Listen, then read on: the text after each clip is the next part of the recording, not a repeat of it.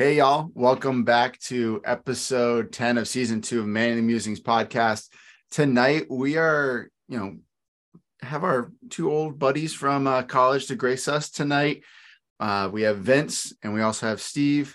Uh, Vince is the assistant general manager at Kannapolis Cannonballers. And then Steve is closer to Kevin and I up there in Hartford, Connecticut, as the director of ticket sales for those Hartford Yard Goats that everyone seems to know about these days.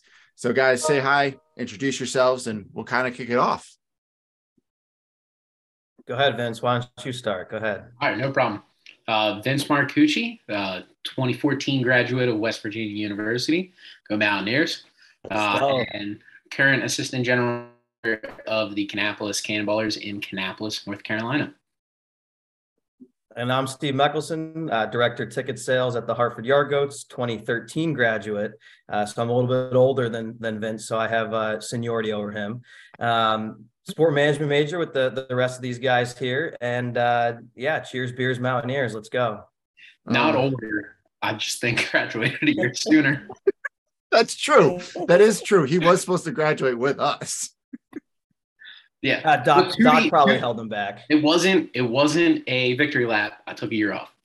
Um, I took a victory lap because I was supposed to graduate with Kevin, and because yes. of transferring, I had to take like English 101 my final year. I'm going. You guys didn't tell me this. Like when I transferred, that I had to take this. That'd been great. and that's like one of the worst classes to like have to take your final year because that class is just all papers, and I would have just well, at that point, we had all been used to writing papers for doc. So writing a paper for an English teacher was the easiest thing in the world. Well, well you're over there. They're making you take English 101 in your senior year, telling you that's what you need to graduate. I'm over here taking scuba scuba class uh, to, get to get my credits because I wanted one, I wanted to learn how to scuba. Two, it sounded easy, which it wasn't. And three, I just wanted to have the title Scuba Steve. Um, so you're you're over there writing six page papers, and I'm just uh, in there trying to learn how to hold my breath underwater. Um, hey, I, I hear you because I'm my uh my final semester. I didn't have enough credits to be an actual student there, so they're like, you need to go figure out something else to do. So I was like, all right, cool. I had an internship that covered two credits, and then my last two credits, I took a credit to learn how to play beginner badminton, and I had played beginner basketball over at the rec center for my second half of the year. I was like, this is perfect. I wish I got to play one, go and do one of the sport classes and just play basketball the whole time. That'd been fantastic. I uh, took billiards and frisbee, so I'm right there with you. That West Virginia education. We're we're all having fun. Merritt's over there pounding away an eight-page essay on American Renaissance. it's okay. I remember I got three years of playing basketball against the girls, so I'll take that. All right. Well, as you can see, all of us know each other very well. There will be a lot of cracking of jokes, a lot of reminiscing of college days for sure. Um, but we're going to jump right into that weekly sports update. Start off with probably the saddest note of the week. Um, and I know Kevin doesn't like when I start off with sad notes, but kind of was the biggest always thing. Always the- does this, guys. It like we went, we had a first three months of our us doing this. We had to talk about somebody died, and I'm like, guys, can we be a little happier? What I can't. But this is actually, in all serious, this is very, very important news. Like, so yeah, Mary, um, please continue. So the man that who you know that was known as a pirate or the creator of the air raid for college football Mike Leach passed away. Was it yesterday or two days ago from a heart condition at the age of 61? Um, extremely sad for anyone that knows college football, and his coaching tree is a phenomenal coaching tree from what I saw. And also, the cool part about all this is his team is still is still going to play in their bowl game for him. So that is pretty awesome. And they just named their their new head coach today the defensive coordinator is now becoming the head coach. So shout out to him. You know, all the prayers go out to Mississippi States because, you know, that's hard time to lose it. You know, lose someone during the holidays and all know how everybody loved Mike Leach because he was certainly a character. So um, we'll see what how they do at the bowl game, and I'm sure we'll be keeping everybody updated with that. Yeah, I mean Mike Mike Leach. When I think of when I think of college football, he's he's when you're talking about coaches, I think of Nick Saban and and all the greats, Kirby Smart, and then you I, I think of Mike Leach too. And you know, towards the end of his um, career there, um, his shortened career, unfortunately, uh, I'm actually going to take uh, something out of his playbook. And I don't know if you saw recently the video of him taking the chairs on the sidelines and folding them up. Uh, um, that might be I take uh, with some of our sales reps if they're not making their numbers. I might start folding up their chairs and, and throwing them to the side. So it's just his determination, his his drive. Um, that's uh, he, he's going to be remembered greatly, and uh, he, he's he's going to be a big loss to the college football world. Yep, hundred percent. So on the happier news, Kevin, you shared this with me yesterday. The NBA has renamed five trophies so far. Um, we already renamed the Bill Russell Trophy and all that for the NBA Finals MVP. The regular MVP, Michael Jordan Trophy now. Um, this thing is ridiculous. It's 23.6 inches tall.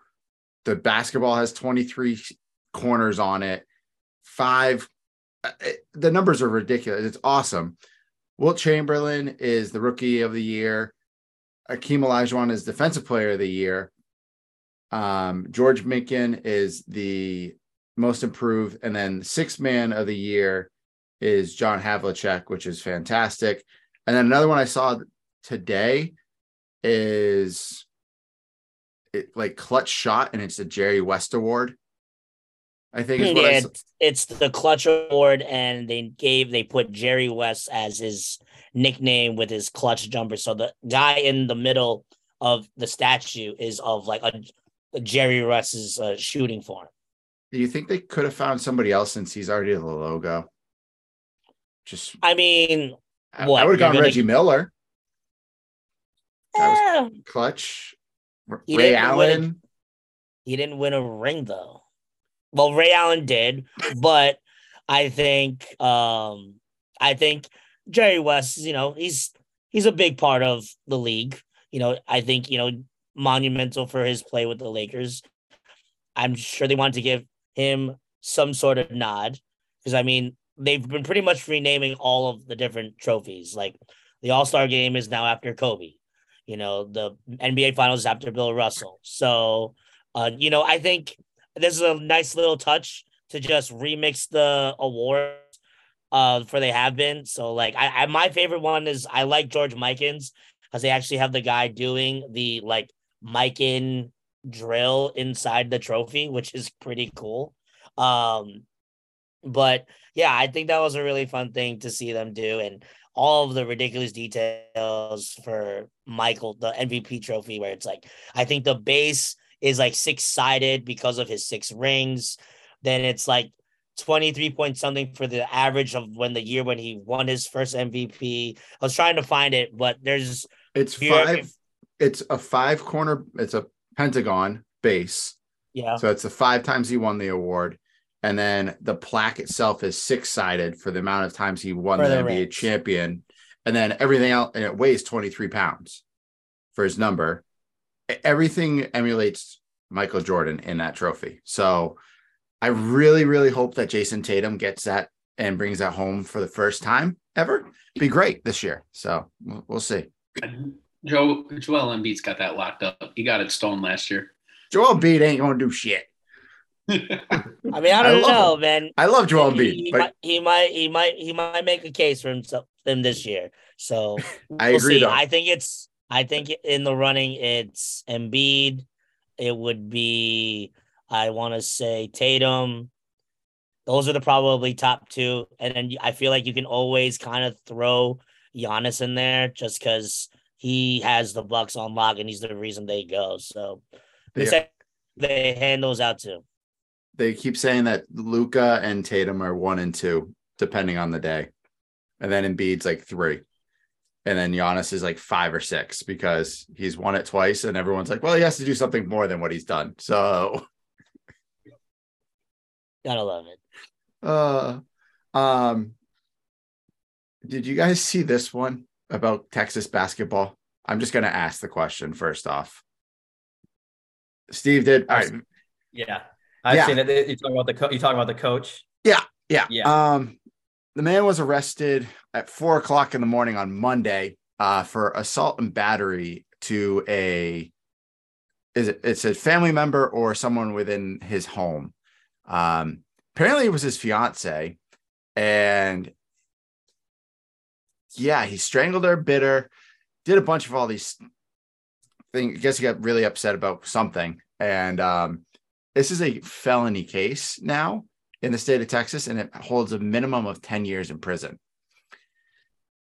Yeah. Yeah, uh, you never like to see the words domestic violence No. um, at all in the news, and you do not want that tag to your name.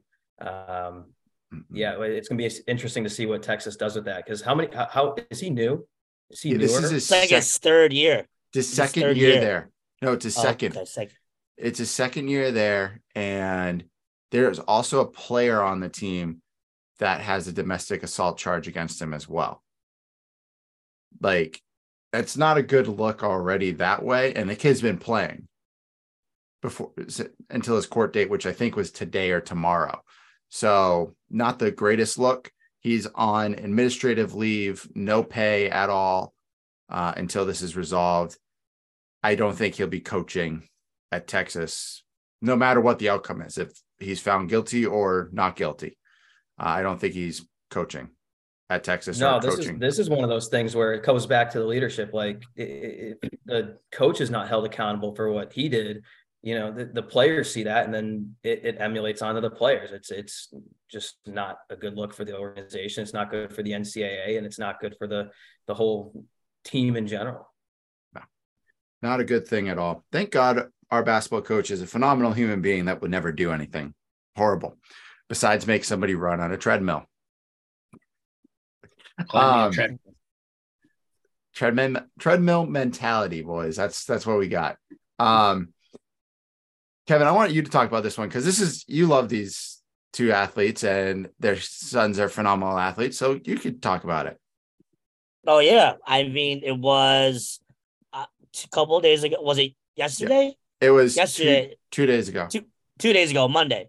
They play. So shout out to ESPN two for always documenting all of the high school basketball at eleven thirty in the evening. Goodness gracious, that's so late. I could barely stay up and watch all of it, but you watched it I caught some snippet of it. But as I was I'm saying, asleep. um, yeah, it's it's it's late because it's in all the way in California. But you had for the first time playing against each other, Bronny James and Sierra Canyon from California versus Kiyan Anthony, the son of Carmelo Anthony, from Christ the King High School in New York City. Uh, so they played against each other, and coincidentally, that is one two days apart from when uh, LeBron's debut to the world was all the way way back when in I want to say 2002. Yeah. Yeah. So I believe like yeah, because that at that time that was LeBron and Saint Vincent St. Mary versus Oak Hill and Carmelo. And then it's literally become full circle. And like their kids are on the verge of make playing professional basketball, possibly, at least definitely division high one. Uh,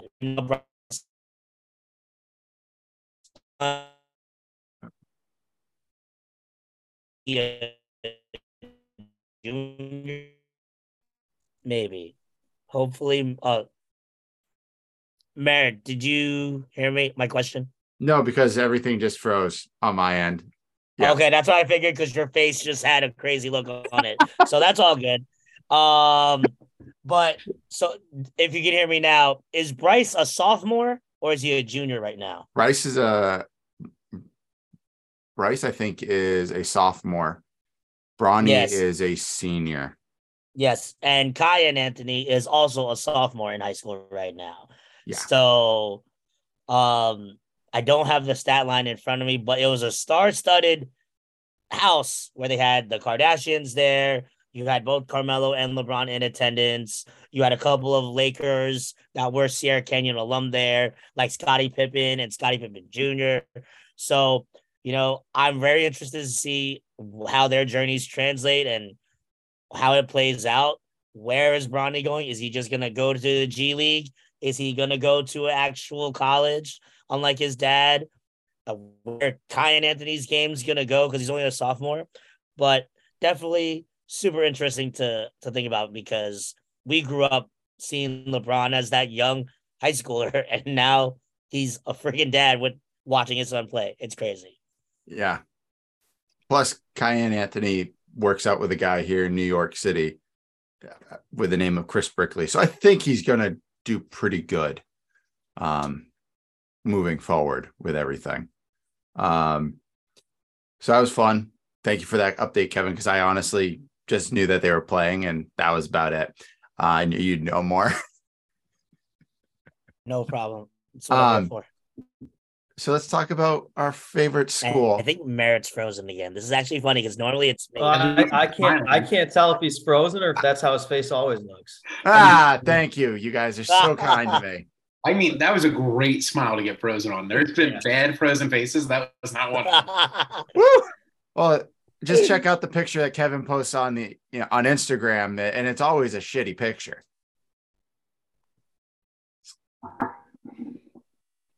Oh no. Yours is pretty bad. Everybody else's is, looks pretty good. Yeah. Thank you. Thank you. You're welcome. You do this to me all the time. Um, so let's talk about our favorite school. Um, our football program is getting decimated. Oh my God. You guys need to stop doing this to me. I can see you all moving, and I can't tell if I'm actually speaking. well, you literally, it took you like five syllables to say favorite team, and it was incredible. That's why all of us were oh laughing right God. now.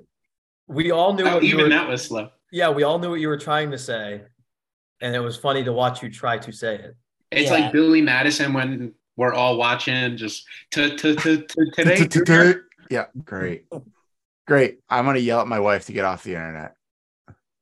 Oh, don't well, don't do that. I'm not trying to get you in trouble, sir. I don't really care whatever. I'll deal with it later. Um, so when can we send Neal Brown to the moon? That's the real question. I don't know, but when are we? How are we going to make sure Prather comes back somehow from the transfer portal? All right. So with that, you said it last week. You were like, "I'm hoping Prather doesn't eh, on this end up on this transfer list," and I'm like, "Well, nice of you to say that because I wasn't going to mention it." And look what happened.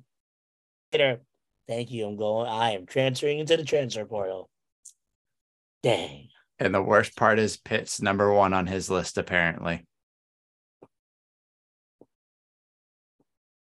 Yeah. Oh uh, no, I did not know that. Yep. That's depressing. That is depressing. Well, that is ex- that is extremely depressing. I guess I'm just gonna have to be a Colorado fan because I would have taken anything over Neal Brown, including. I mean, if you want a good time at West Virginia, I would have gone prime time. Dude, who are we gonna get? We go. who are we gonna get? Rich Rod. Please oh, no. Oh, right. I wanted to see all of everybody's expressions as soon as I said that name. Oh. God, it's like I think I. So it's funny. I listen to like some of those like West Virginia sports podcasts all the time, and they all talk about like, do we really? One of their questions was, do we really want Rich Rod? And I want to say is, uh, no. I think what we want is that system that made us very happy when he was coaching. We want that back. That awesome spread where you know you had guys like Pat White or in like crushing offenses left and right. It was exciting to watch as a fan. It was exciting to see in person. You know, so that's I think that's what everybody thinks of Rich Rod. I think that's what they're talking about. But like, I don't know if I would actually really want him back after the way he did us. And he hasn't been. It's not like he's technically won ever since he's left us. I mean, Michigan, not great. Arizona, he got them to prominence for like a year or two and then pretty much crumbled. You know, so like I I would I'll pass on Rich Rod respectfully.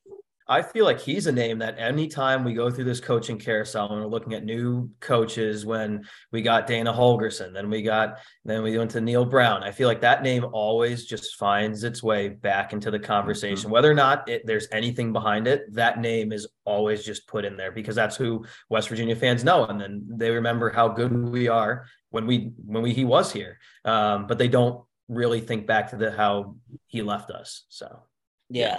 Because I think like he's also it's like he's a Morgantown guy. He went to WVU. He graduated WVU. You know, it's like all of like all the story is just sounds nice, but at the same time,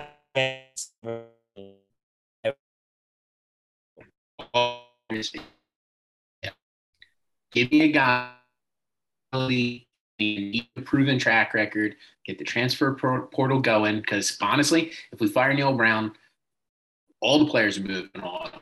Actually, I think half of them will be happy because we've seen how he's recruited early on and then continued to have a coaching carousel, or not a coaching carousel, but a player carousel of the top elite players that are coming to West Virginia are gone a year or two later. Give me Pat McAfee as West Virginia's next coach. You want an NIL deal legend? Oh my god! Give me that guy. Can you imagine? That'd be that great. campus. We we thought that campus burned down when we were there. Can you imagine when if Pat McAfee is running that and he is just leading our players out of that tunnel? Every Owen Schmitt, offensive coordinator. I mean, give it to me. The runaway beer truck. Is he gonna smack his head on his helmet every play, like on a kid's helmet? Then, like, yeah, why not? Baker Mayfield does it every week in the NFL, and he's making millions of dollars. I think their head coach can do the same thing. Uh, he'll put the head in head coach. Vince had that written down somewhere. He had oh, he did. down, ready to go. No, no way. it's on a sticky. I'm proud of myself for it, but I wish I wrote that down. Don't worry, it'll be on the podcast forever now. It'll always be there. Good. That'll be Instagrammable. I'm part of my clips right there. oh man. Oh man. Well, at least the basketball team's doing pretty well. Only two losses. I'll take that. I'll take the loss to Purdue too, seeing where where Purdue is this year. That you know, we we played them tough. Um, yeah. What do we have? We have what do we have? Two losses. Yep. Yep. And one's Purdue, and Purdue's what right now? Up in the We're top. One. They're one. Yeah. So. Yeah. I mean, that's our one loss or one loss to them, and we played them tough. And then we had that one other loss, which um, was unfortunate, but I think we look great. Yeah, Neal Brown again. I mean, if you can't tell my opinion on him, uh, he needs to call Bob Huggins, learn how to beat Pitt by twenty, and then you know West Virginia be on the side because you're down hard and your running backs crushing the game on their forty to win the game. I mean, Bobby Huggins knows how to beat Pitt by twenty this season. We clearly yeah, saw that. You, you made a hell of a point there. Yep. Hell of a point there. yep. I can understand that one. If yeah. we beat Pitt in football to start our season, I think the season would have gone a completely different direction. And the mm-hmm. fan base at no point in the first five to six weeks would have ever called for Neal Brown's head.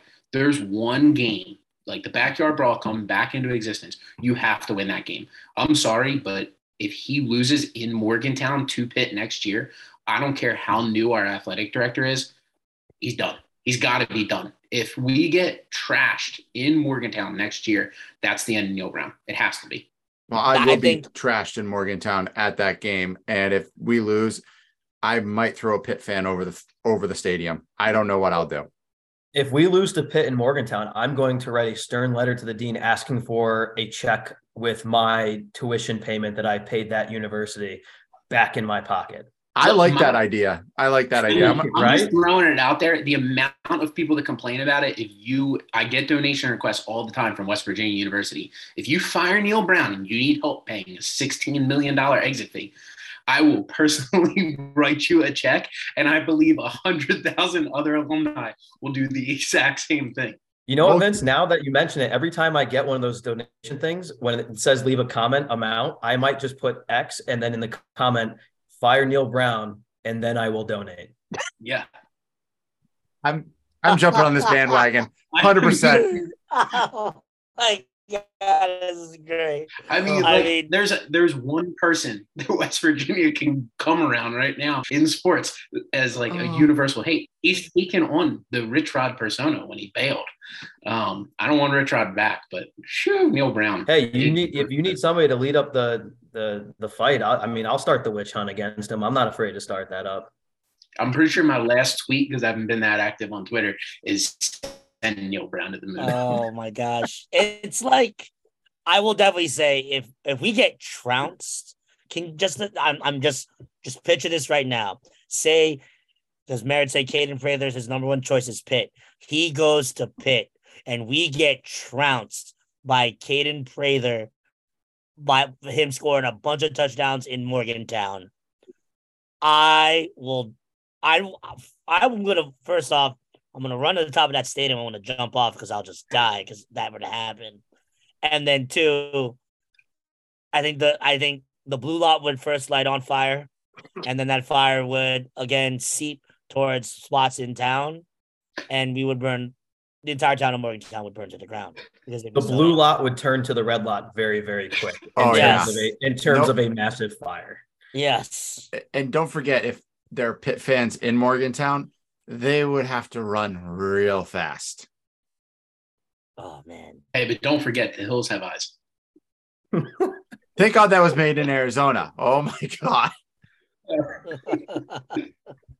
It's always it's the wrong turn. Remember, don't take the wrong turn. Oh, oh, my bad, my bad. That's the West Virginia one. Uh, yeah, but the, that's true. the- what about Deliverance? Where was Deliverance set?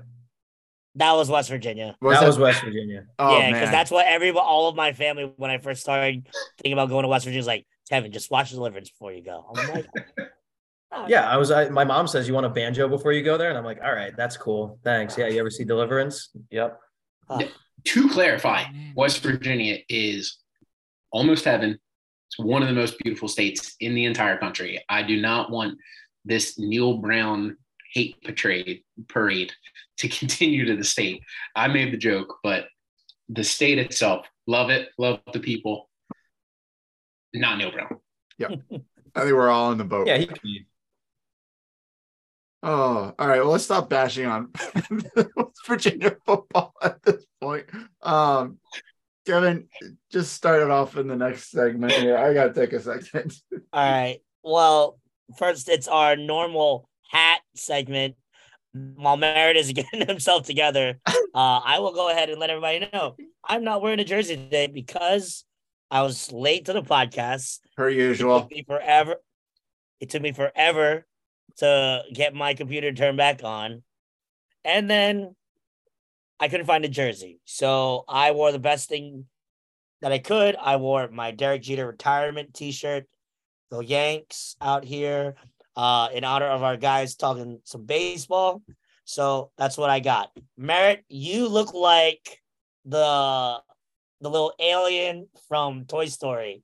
I was that I on. was that for Halloween. First off, I wore that for Halloween. I had like a ski hat and the shirt, but this is from Aruba. I went when I was down there in August, I was like, "Oh look, a winter hat." And my wife's like, "Why are you buying this?" I was like, "It's a winter hat from Aruba. Who's gonna believe me?" so it's the flying fish bones, and like it's a restaurant you can sit in the water while you're eating. So if you ever go to Aruba, I highly recommend just expect to open up your checkbook or your pocketbook or your wallet pretty big. So, yeah. Now, now, very interesting question. Eating food in water. We have been taught our whole lives to not eat and go swimming. So, like, how is that dynamic? Because I just You feel sit like, in a chair. It just like but still, the I water comes like- up to your ankles. so what? Like, what if you fall in? Listen, Kevin, if you had to ask me for my ideal dinner, you give me a hot tub and then a pizza in the hot tub and maybe a six pack. That's a night, baby. That's a night. I mean, Merritt, the real question is, did they bring you the check 30 minutes later? Uh, no, they brought it to my mother-in-law. Thank God. I was like, no, I can't pay for that meal. And then Kevin, going back to what you said about how Merritt looks like the alien from Toy Story, with the with his earphone with his headset, Oh, it looks no. like the claw.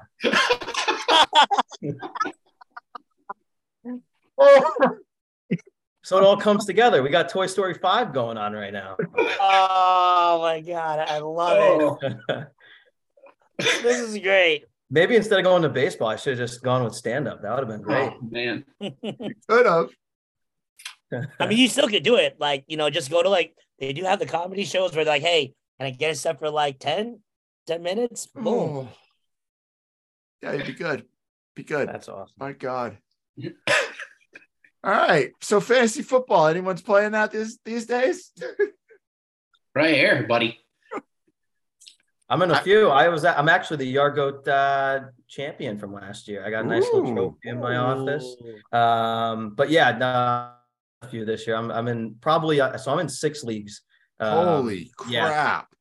Yeah, so I have a lot of players going against each other most of the time, um, but it's different Hmm. friends that friend groups. So I have like a one at work. I got one with my buddies from home. I have one with my fraternity brothers back at co- back from college. A couple hometown boys that I- I'm in a league with. I think I'm in half of the playoffs right now, and I can't keep any of my team straight. If I win one, it'll be it'll make up for all of them. And that's eh, but it's mainly just being a part of it and interacting with everybody and keeping keeping in touch with everybody too. I thought three was a lot. You just made me feel like You just, three's nothing. yeah, literally. especially when everybody's using different apps. I got two in ESPN, I got four in Yahoo. I don't know what's Oh, what. I'm picking up players in one league, and I think it's in another league. It's awful. I got six kickers on one team by accident because I thought I was in a different league, and I'm mixing them up. So, Wait, um, how did you do that and not notice that? Why do I have five kickers already? This no, this I is a different team. I don't want to talk about it.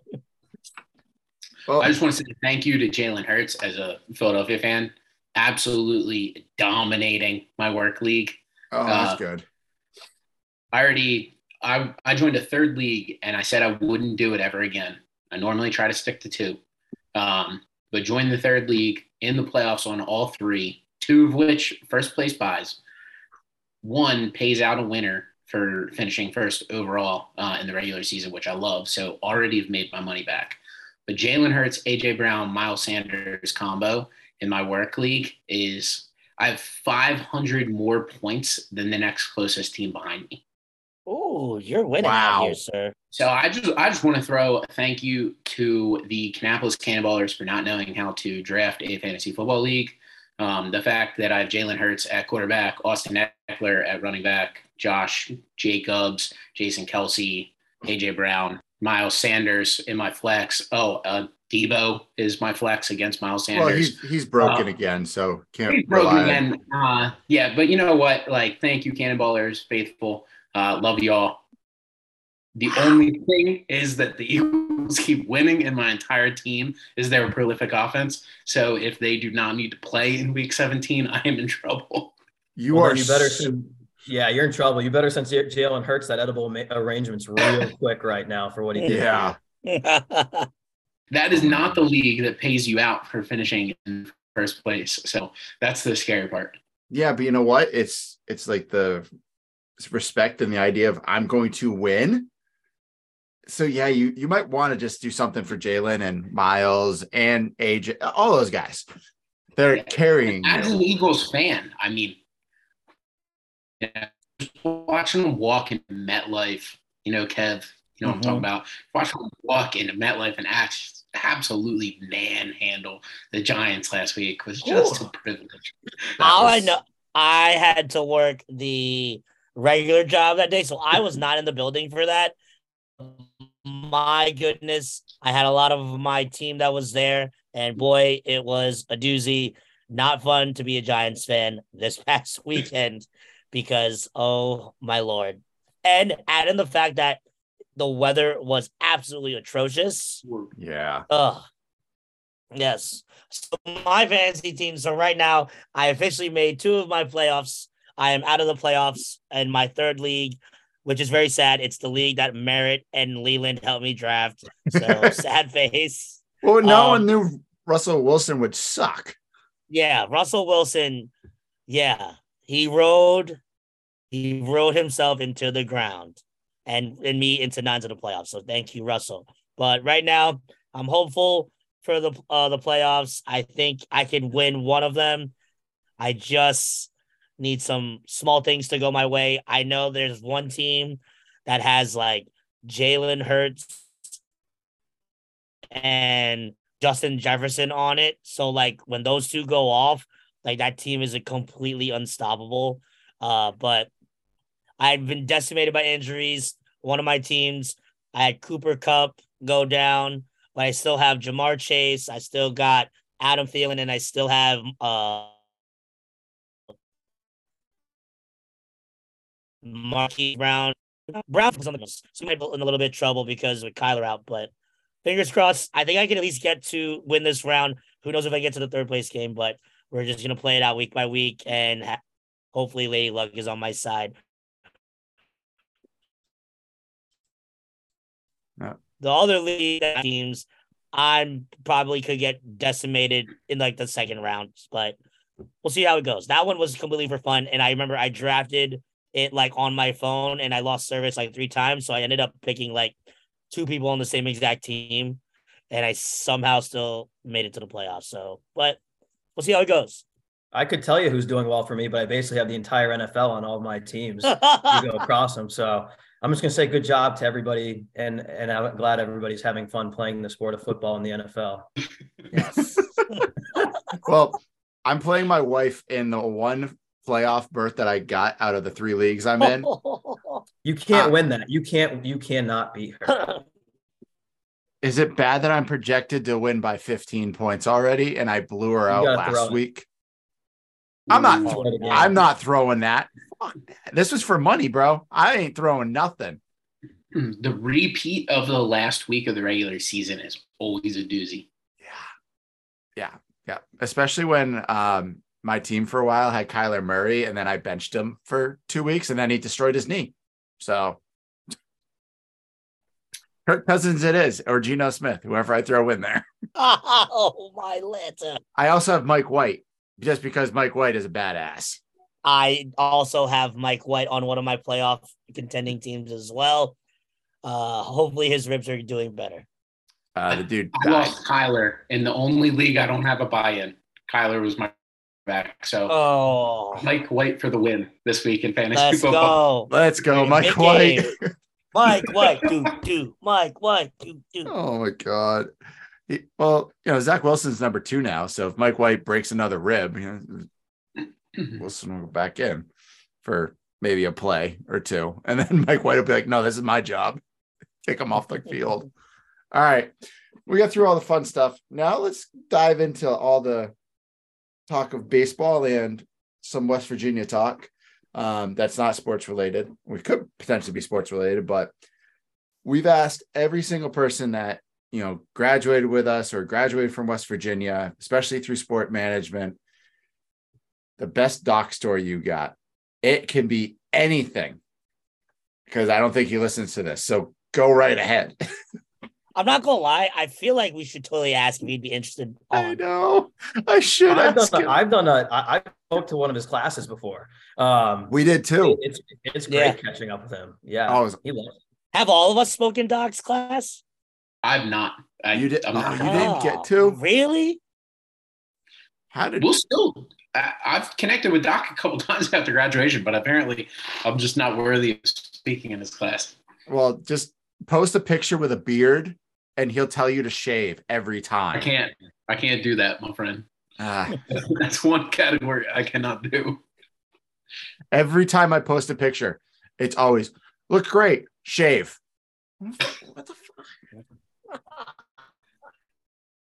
Steve, I'll defer to you on the Doc memory. Yeah. Um, so I was trying to think of a good one uh, to to think of when thinking of Doc because there's so many great stories, but there's two specific memories that I have with Doc and, his class, and both have to actually do with the presentation that I had to give um, in his in one of his classes. Because as all of you know, and and to the listeners the, of, of the podcast here, West Virginia has a very small sports management program. Not many people get into the program. So everybody that gets in essentially to graduate has to go through Doc, has to go through his class. Um, and Doc either loves you or he's going to make fun of you and hate you the entire time. Um, luckily for me, Doc was a fan of me, and I think it was because of my presentations. The two presentations I'm thinking of is one was when we had to put together a program um, and pitch it out as a youth skills camp. Uh, and we did a kick it with kids day camp oh, where I, dressed up as the um, I don't know if anybody's seen the movie Heavyweights, but I was basically essentially Ben Stiller's character in Heavyweights, and I did a bunch of dances around I interacted with students around campus dressed as Ben Stiller's character. Um, Doc got a good laugh out of that. And I think the bigger one was in my senior presentation with him. Uh, we had to put together a business model, business plan, um, something that we would think would be successful in that day and age. Uh, me, as a young male in college, uh, I decided to open up a yoga company, a YOLO Yoga Pants company. So they were yoga pants. Um, when I told him that I was going to go around and interview about the quality of yoga pants and the best, Doc's jaw dropped to the ground in the front of the class, just bewildered by, is this kid actually going to do a presentation on yoga pants? And I got an A. So I can't complain. Incredible. We still talk about it. He tells me tell the yoga yoga yoga pants company story to all of his classes. And I think I did YOLO at the time because that was a big word back then with the kids. I don't think I've said the word since college. Well, now you just did. How do you feel? Oh my yeah. 31 years old. Oh my god. again. Dropping YOLO, the Yo- YOLO yoga class. Oh yeah. Oh my god, that's incredible. I love it. Oh, and I do and I and I would buy them because I do yoga now. So I'm all about it. And I really think I have the presentation still saved somewhere of YOLO Yoga. yep. Oh yeah. I definitely have my presentation somewhere. yeah, I have it. Oh man. All right. So Vince, do you have any? So I have two ends of the spectrum. Oh boy. I obviously I took a year off to work. And when I came back, that's when I had Doc after the fact. And he's like, mm. Oh, you're the kid that dropped out of school and worked a full season of baseball already. And I was like, oh, yeah, it's me. I'm the one that caused a ton of problems in our major because I, I dropped out mid year um, to pursue a full season opportunity with the Blue Rocks. Uh, so when I came back, he really never gave me a hard time.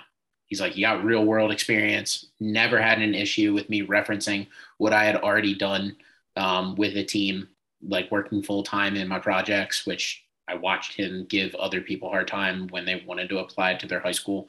Um, so I always appreciated that. However, like I said, I started a year sooner because I took that year off. And I don't remember if you guys were with us, but did either of you go to Philly on our sports management trip? Or was your first trip in, in New York when we went to St. John's? We went I, to New York. I went to St. John's. That was yeah. that was yeah. my senior year yeah, so uh, we all had that awesome trip to MetLife. Um, the year before that, though, was my first year in the program, and we to Philly. We visited Drexel. The best doc story that not many people know oh. is that a student in the program was arrested, and Doc had to bail him out. so it was a kid grew up in West Virginia, told us on the tour bus to Philly when we were going that he had never been out of the state of West Virginia. Oh no. and and the seniors went out drinking the one night. And you know he stayed out. He's like oh this big city this is awesome. Being in philly and we were staying at the hyatt hotel. Well he bar toured his way around philadelphia that when he got in a cab and said take me to the hyatt he was closer to a different hyatt hotel and uh, had a drunken misconduct in the wrong Hyatt hotel because he went to the 17th floor in his knocked on his room number and thought that the guys that he was with just wouldn't let him in the room. Oh uh, no. So the best thing I've ever seen, uh, Rashad, if you listen to this, the president of the sports management club. Oh, I love uh, Rashad. Good he, man. he picked up the phone mid conference at Drexel and I just remember his very brisk walk to Doc and the two of them walking out of the room because we were like, "Where's this guy at?" in the morning when we went to go to the conference, and then. uh Needless to say, he did not come back with us on the bus, and I never saw him in another class. But uh, that is that is my out of the state of West Virginia story about wow. Doc Jones that he had to deal with a student that was never seen again. Wow. That was like the biggest one we've ever had. Yeah, because well, because you know what it is, is because I mean, I'm not gonna no offense to anybody previous to us, like I never truthfully interacted with any of those graduating seniors beforehand. Like my the people that I was got close with was my year, and I got to mm-hmm. know people that were after me because we all had classes together. But like I like you went on the so that was probably me and my junior year. Yeah. And that was your freshman year? Yeah. Yeah. So like I had no interaction with that senior class. So the fact that like when we didn't we don't know what anything else happened because I've always thought our New York trip was like the end all be all, and then I'd hear, hear about like the indie trips and all that. But oh god, wow. Those yeah, Vince, no, what, just, you're, I, what you're saying, Vince, is that essentially Doc, if he ever wants to get into the bail bonds business, he'd be phenomenal. Yeah, yeah, I mean, sounds. Got it. I can't say that the student got out. I don't know. Well, all I know is he wasn't on the bus back to West Virginia with us. Um, no, he all got figured out. It just was a very misfortunate misunderstanding. Wow. Um,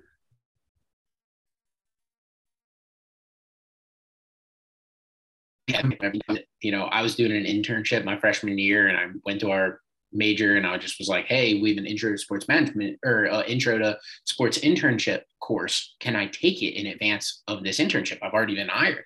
Um, I want to know what I'm getting myself into. Like, I want to be the best that I can be." And the next thing I knew, like I was allowed to go on that trip to Philadelphia as a freshman when everyone else were juniors and seniors. And what an experience to say the least. Oh, the oh, only thing that would have made that story better is if it was one of you bailing Doc out of the local, the local there in Philadelphia. Can you imagine him behind bars in, in Philly? Dude, oh, he would be man. telling, he would be teaching everybody. yeah. yeah. Oh my God. No, I, I personally I love Doc. I've yeah. never really had a bad experience. Um, he's I personally like I enjoy it. I think that he teaches from the real world. Um, as hard as he is on some people, and definitely has gotten a bad rap with other classmates and whatnot. Like Steve said, he either loves you or hates you. Um, I think that he always had justification to disliking a student. It was never anything that he did. Um, I always had a lot of, I still do have a lot of respect for Dr. Jones. Yeah. And he's one of the people that, you know, we're, we're still talking to him or we're still talking about him to this day. Um, I mean, it's ironic that we have a, a female, our, um, our merchandise, uh, coordinator. She went to West Virginia. She had Doc, and it was her and I that were on his presentation to the class. Um, and she loves Doc. Everybody, he's just had a lasting impression with with everybody. I know that I've had a number of professors there from Dr. Lee, uh, Doc, uh, Professor Bravo. Um, if you remember, if you remember his classes, but but Doc's is one name that I think everybody remembers because of the way he taught, his mannerisms, mannerisms, but also his just his lasting impression with everybody. Also, yeah, and as you, as you grow in your career, I mean, the reality is, if you want to pull your phone out in a staff meeting, like you should expect that your manager is going to call you out and that's something that like our generation as we were going through college like not all of us had iphones when we got to west virginia. Mm-hmm. that makes it sound old. Like, i had a Razr phone so. yeah. i had um i had the little orange flip phone that you typed in everything. That's what i had.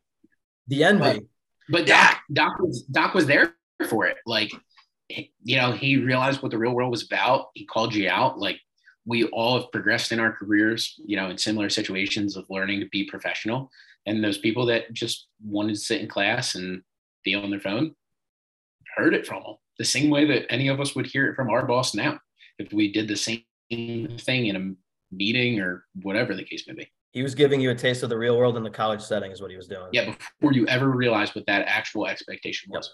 Oh, 100%. That man oh, yeah. taught you the real world stuff that, no offense to Dr. Lee or Dr. Bravo, because they were phenomenal professors but they did not teach the same way they did not take the real world experience that Doc had running his own organization and throwing it in your face when you're trying to create your own organization as a project and going, oh, okay, let I'll figure this out. He he brought you through it all. So those are great. I love that story events. Um, I just remember going to New York with everybody and sitting on the bus after the first night being there and Doc yelling at all of us, going, Where are they? And the three people showed up a little late to a bus because uh, they decided, well, we're in well, we were in Jamaica Plains or Jamaica um, in New York. Queens.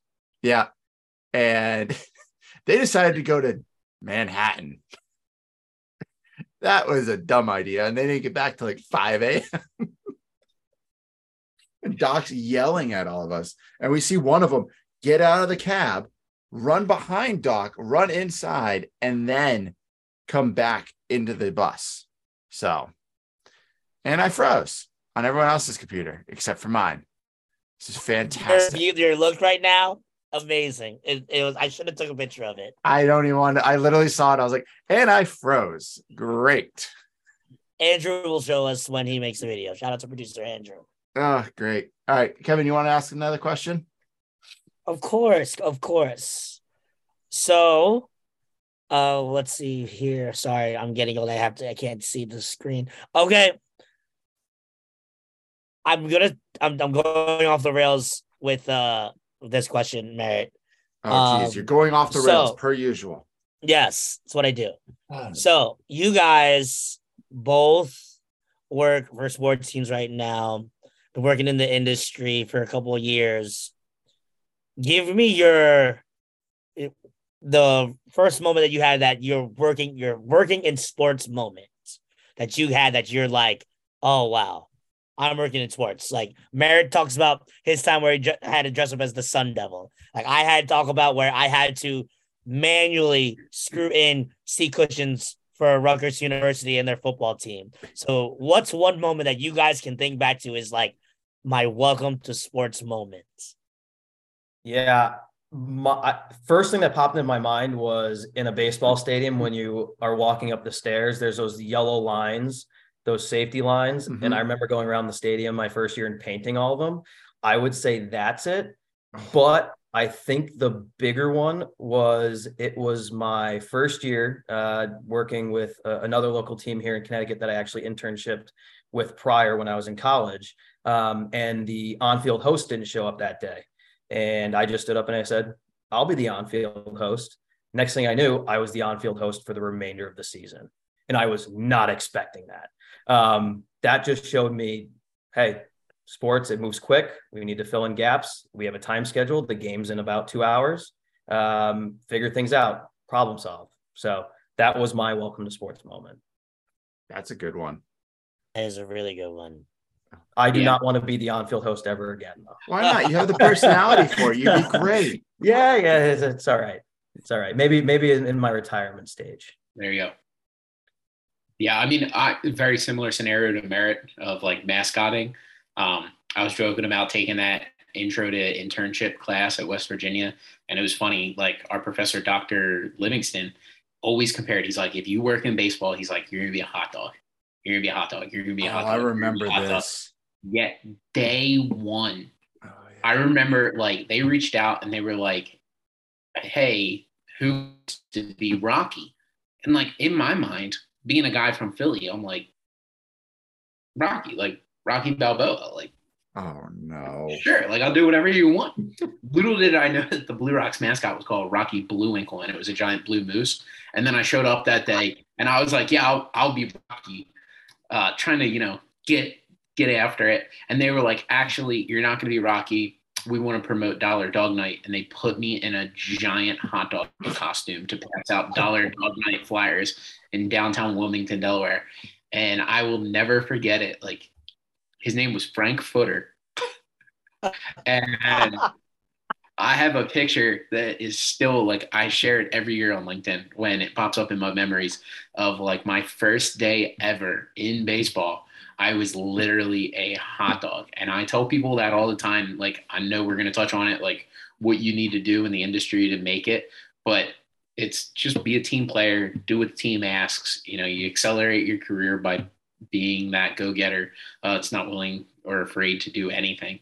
Uh, but literally, first day ever, hot dog. So yeah, that was my I'm working in sports. I don't think you can work for a minor league team without being a mascot at some point. I was the mascot at at, at point, especially in 2016 when we didn't have a season, we played on the road. The only thing we really had to do was mascot appearances. We could not keep up with it without us all being it. So mm-hmm. I have been a mascot plenty of times. And I know I know Vince knows that feeling too. Oh yeah. And I personally love it. I, like especially now in my career, like put me in that suit. I need to get behind my desk. I don't want to do corporate sales. I don't want to do ticket sales. Like, let me dress up in whatever you want me to dress up in. Like, specifically, like when I came to Kannapolis and it was an alligator, I was like, let me be Timmy Gator. I was like, I'm going to do whatever it takes to be the best mascot out here. Frank Footer is a phenomenal name. That is a great That's what I was saying. Mascot. So that that mascot, they had a hot dog, uh, a box of popcorn, oh man, what was the other one? Oh, and a peanut. They were the they bought those mascot suits. They were the original mascots of Yankee Stadium. What? Really? Yeah. So like it was like it was a cool thing that like Wilmington went out and I guess they just were going for that nostalgic factor of like, you know, you're so around the ballpark mascots in a, like your secondary mascots in addition to your primary. And it was the coolest thing that like I look back on now being a baseball junkie and be like, wow, I wore the hot dog suit my first day ever in my career of baseball that was worn in the original Yankee Stadium as a suit. That is pretty cool. Yeah. That's awesome. The popcorn became SpongeBob while I was in Wilmington because all of the plastic kettle corn on the top broke. So they just used the box frame. Definitely would be a lawsuit from Nickelodeon if they still use that now. When you, said, ah. when you, said, you got those mascot suits from the original Yankee Stadium, I was like, man, are those the same ones they had with Lou Gehrig and Babe Ruth? And I was like, wait a second, wait a second, they can't be that old. they were old, but I don't know if they were that old. oh man, they probably didn't smell too good either. I'm gonna go with that. Now you can't can't do anything to those suits other than spray Febreze. Oh, right. Yeah.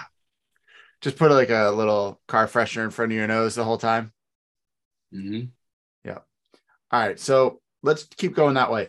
So, you guys, how did you get to the level you guys are at now? You know, Vince being the assistant general manager, Steve being the director of ticket sales. How did you guys go from that bottom tier where Kevin and I started and Kevin and I both were like, no, we're not doing this anymore. and we went a different direction in our careers. How did you guys make it from that point to this point? Vince, you want to you want to take this one first? Yeah, for sure.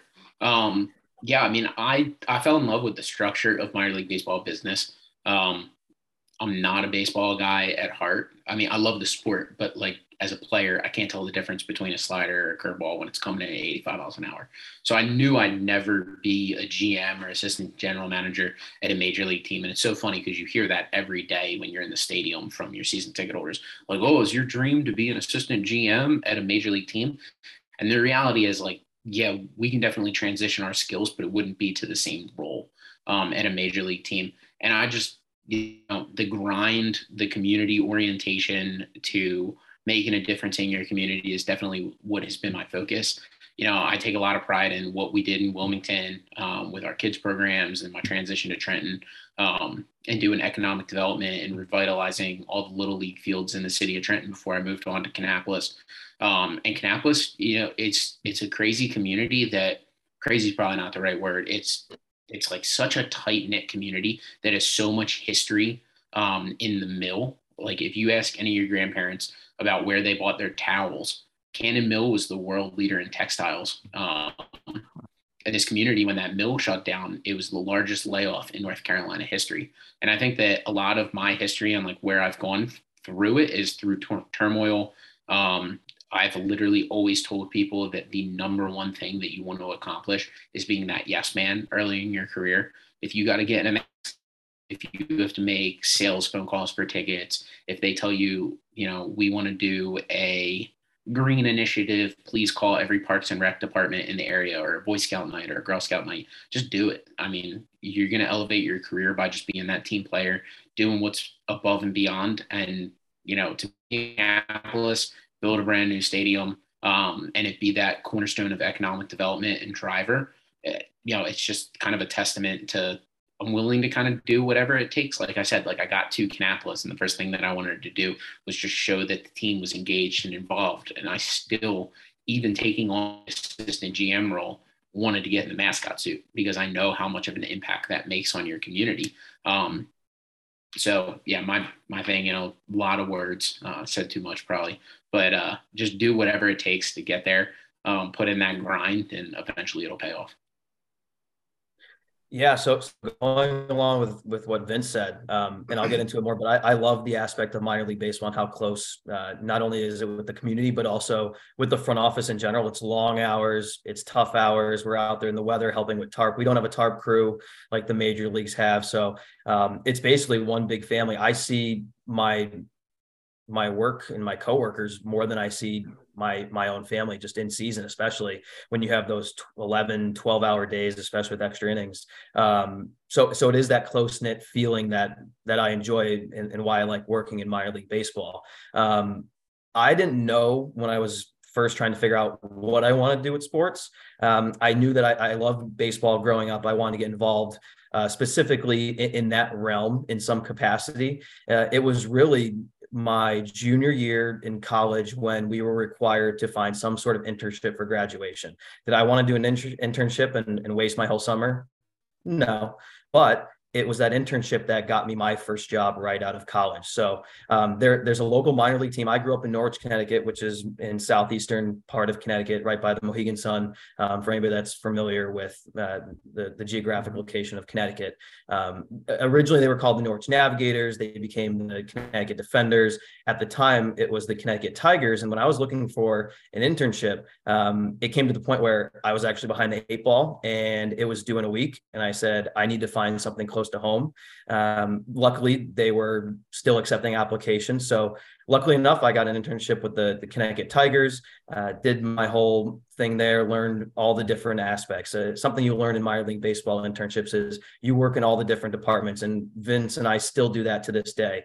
You work in stadium operations, you work in groundskeeping, you work in retail, you work in sales, you work in sponsorship, um, all the different areas. So, that gave me an idea of what I wanted to do. Um, I just didn't know where in minor league baseball I fit best. Originally, I thought maybe stadium operations, but I wasn't too sure. Um, luckily for me, uh, that team, that same team, the Connecticut Tigers at the time, right now, they're actually the Norwich Sea Unicorns. They're, they're unaffiliated, but they are still around at, at Dodd Stadium. Um, they gave me an opportunity to be event promotions manager right of college as, as my first job from that internship. So my main role in that was I was in charge of promotions, um, as well as my main reason of being there was actually putting together the 2013 uh, All Star game that they had there. So they had the cool. um, the low A All Star game at, at Dodd Stadium. So I was in charge of putting that all together, helping with sponsorships, travel, um, everything that goes along with with an All Star game. Which out of college it was a huge undertaking, but it showed me um, how hard it is to, to get into sports.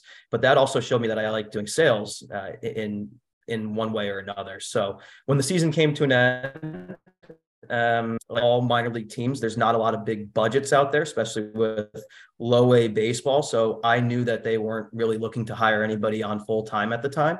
Um, luckily for me, uh, there was a team right up the road, a double A team called the New Britain Rockcats, which uh, when we moved to Hartford, we became the Hartford Yard Goats. Um, but they had a position open in group sales and working with the uh, the All Star game that was of interest to me. So I applied, uh, got a job with the Rockcats, and my main position there uh, was working with the little leagues and the little league programs for fundraising. So I was in charge of all the groups of youth baseball, youth sports, youth softball, youth football, youth soccer, them doing fundraisers and, coming out to the ballpark. Um, it, when it came to the time that we found out that we were moving to Hartford and building a whole new ballpark there, starting a new identity as a new team, my role kind of shifted a little bit. So I became more involved with corporate sales and businesses. So you can imagine that the shift from working with youth sports teams and fundraisers to the new revenue generating of corporations. It was the same type of selling, but it was a new type of selling and one that I really enjoyed more and something that is part of my job today of working with um, larger scale clients and, and, those client relationships. And that's one of my favorites that is relationships and building those um, throughout the years and not only benefiting us, but, but them as well and their organizations and their uh, initiatives. But getting with the the yard goats and where I am now, um, it's progressed to I still work in that higher corporate hospitality and, and season ticket base and uh, sponsorship as well. But I also oversee now the ticket sales department. We have a, a larger base ticket sales team that sells those group sales, sells those fundraisers, sells those sells those season tickets. So it, it's my job to make sure that not only do they hit their own individual goals that we set for them, uh, but we hit our yearly goal um, as well. So uh, that's a little background on me. I, I know that uh, Vince and I probably rambled on a little bit, but um, working in baseball now for 10 years, um, we have a lot to talk about. So hopefully we can we can be beneficial to the listeners out there. Mm-hmm. Yeah, man, talk it up, talk it up. Hats we off for it. you to you guys for doing that for 10 years plus at this point. Like Seriously, Still that's hard, awesome. Baby. Still pulling hard. Love every second of it. that's all that matters, right? The older I get, the more I might slip a disc, but I'm still out there. That's the truth. That's the truth. That's what fine. health insurance for. No. Yeah. all right, Kevin, you got one?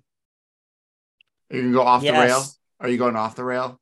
Or are you staying on the trail this time? What are you doing? Uh, I, I went off the rails. I went off the rails once. I like this uh this next one that you have do you did you have anyone uh, that helped you grow into the roles that you that you have now? Is there uh, a specific like maybe mentor or person or coworker that you work with that would like was really beneficial to you in your journeys moving up the ladder? Yeah, Steve, yeah, take it away, man. Yeah, so um, if it's okay, I, I don't just have one. I actually have a few, and they kind of show, yeah. but they show my progression through um, my career. So it's my my first um, superior, Dave Schermerhorn, um, with the the Connecticut Tigers. He gave me the opportunity to get into the position, but also showed me that um, even though you're young, you can move up within an organization fairly quick. Um, he was part of. Uh, he was basically in charge of community relations and promotions when I first got there, and within two or three years, he became the general manager of, of that team. So he showed me that even though you're young, you can move up within an organization fairly quick as long as you put that that time and effort in. Um, but moving on to the yard goats, there's two specific people um, that I think of when I think of who's influenced me in my role and and got me to where I am today and, and had the biggest influence on me. And they're both Josh Montanari and, and Mike Abramson. And yes, I did ask for their permission to, to mention them in this. So there's no lawsuits or infringements or anything. I didn't tell them what I was going to say, um, but I told them I'd mention them. Um, so Josh Montanari, he's the assistant GM of sales. And then Mike manager, I'm sure Vince knows um, maybe both those names. He probably knows Mike's name. Um, Josh uh, showed me coming into when we were the New Britain Rockcats. I had never really done sales besides maybe those little things with the Tigers and, and the All Star game, but he showed me how to perfect my sales skill, um, how to take on ownership in terms of different programs. And then he also showed me how to lead a sales team and how to be effective and generate revenue um, and, and numbers and the, the data side. Uh, he's the one that's really formed my sales side uh, of my my goals. And then Mike Abramson, who's our general manager, the aspect that I brought or I've learned from him uh, is more of his leadership aspect. He's the type of leader that when I see him, he's one that um, I would aspire to be, but also at the same time, people look up to him. He makes work fun. Uh, he makes coming to work uh, a good time and, and uh,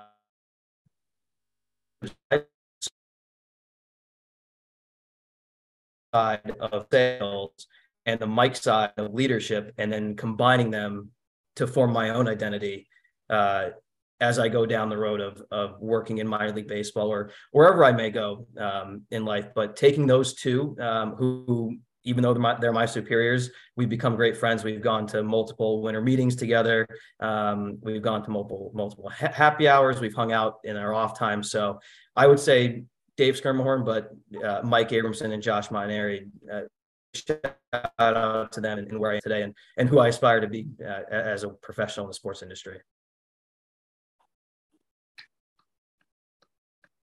That's They- I awesome. mean, That's They awesome. both are awesome guys. So Yeah. I I can echo uh, Steve's thoughts on them. I mean, Mike specifically, like just watching him speak at winter meetings and whatnot, especially on diversity campaigns and different things. You know, I I have to imagine that working with him on a daily basis is a great feeling and learning experience for everybody around him. Yeah. Great guy. Yeah, I mean, uh, same to Steve. You know, in the sports industry, especially when it comes to moving around, um, you pick up different mentors in different places, different years. Um, you know, two specifically that really stand out to me is one Brian Radel, who when I was with the Wilmington Blue Rocks, he was the director of sales. I was just a lowly community affairs assistant, um, trying to find my way in the industry, and I really saw the impact that sales can have on your career. Um, and we all joke about it. It's like sales is the fastest way to get into any industry. Um, and Brian was the director of sales, and I was always, you know, sticking my head in his office, like, "Hey, what what deal did you close today?" and all those things, um, and really tried to build my career around that. Um, when I went back to West Virginia after that job, I realized like, hey, I need to get better at sales because that's what can progress me forward. So I actually became the sales manager of the DA. Um, I just wanted to learn about how to do sales. I started as a sales associate. Um, when I got back, shout out Nate McKee, one of my best buddies. I was just his best man in his wedding.